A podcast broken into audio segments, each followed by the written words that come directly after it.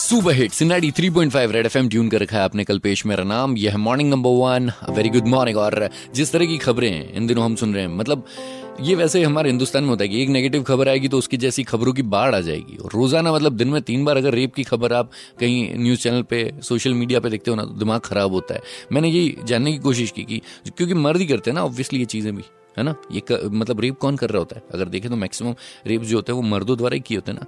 क्या एक एक मर्द क्या सोचता है, एक लड़का जो है वो क्या सोचता है? मैंने यही जानने की कोशिश की कि इस तरह की खबरें सुनने के बाद इनके अंदर क्या आता है। तो बहुत सारे लोग हैं जिनकी राय, जिन्होंने अपनी राय दी। क्या बोल रहे सुनिएगा। सुनकर के खराब लगता है। हम सोचते हैं सर उनको सजा क्यों नहीं दी जाती जिनके नाम पे ऐसा आरोप आता है। पुलिस वाले पैसा लेकर के उन्हें छोड़ देते हैं सर, उनके ऊपर कोई कार्रवाई नहीं होती सर।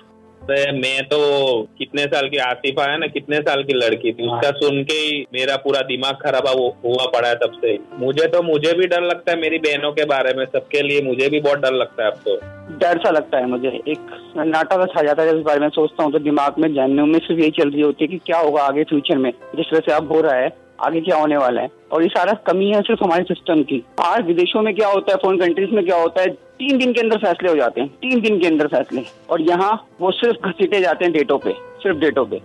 बहुत बहुत बहुत दुख होता है जी। ऐसा लगता है जैसे कि इंसान नहीं है, जानवर है सब। भाई जी मैं यही बताना चाह रहा था कि जब तक ये अमीर गरीब वाला चक्कर खत्म नहीं होगा ना, तो ये मसले खत्म नहीं होंगे। क्योंकि अमीर करता है उसको छूट जाता है, गरीब करता है वो पकड़ा जाता है। तो मैं यहाँ इंग्लैंड में हूँ, दस साल से हूँ, तो यहाँ पर कानून सबके लिए बराबर है। वो किसी प्राइम मिनिस्टर का बेटा हो या कोई भी हो, अगर वो गलत गाड़ी पार्क करेगा उस पर भी वही कानून लग रहा है, ठीक है ना। तो यही रेपिस्ट पे भी चलता है कि भाई उसने किया है, पकड़ा जाता है बंदा, उसको फौरन के फौरन आप साबित हो गया, उसको जो सजा बनती है कानून में वो दे के उसको फारिग कर दो, खत्म। बिल्कुल बात तो मतलब सबने ही सही बोली है, जो अंदर से आ रहा है इन्होंने बोला। लेकिन पता है क्या, कानून सबके लिए एक है, सजाएं सबके लिए एक हैं।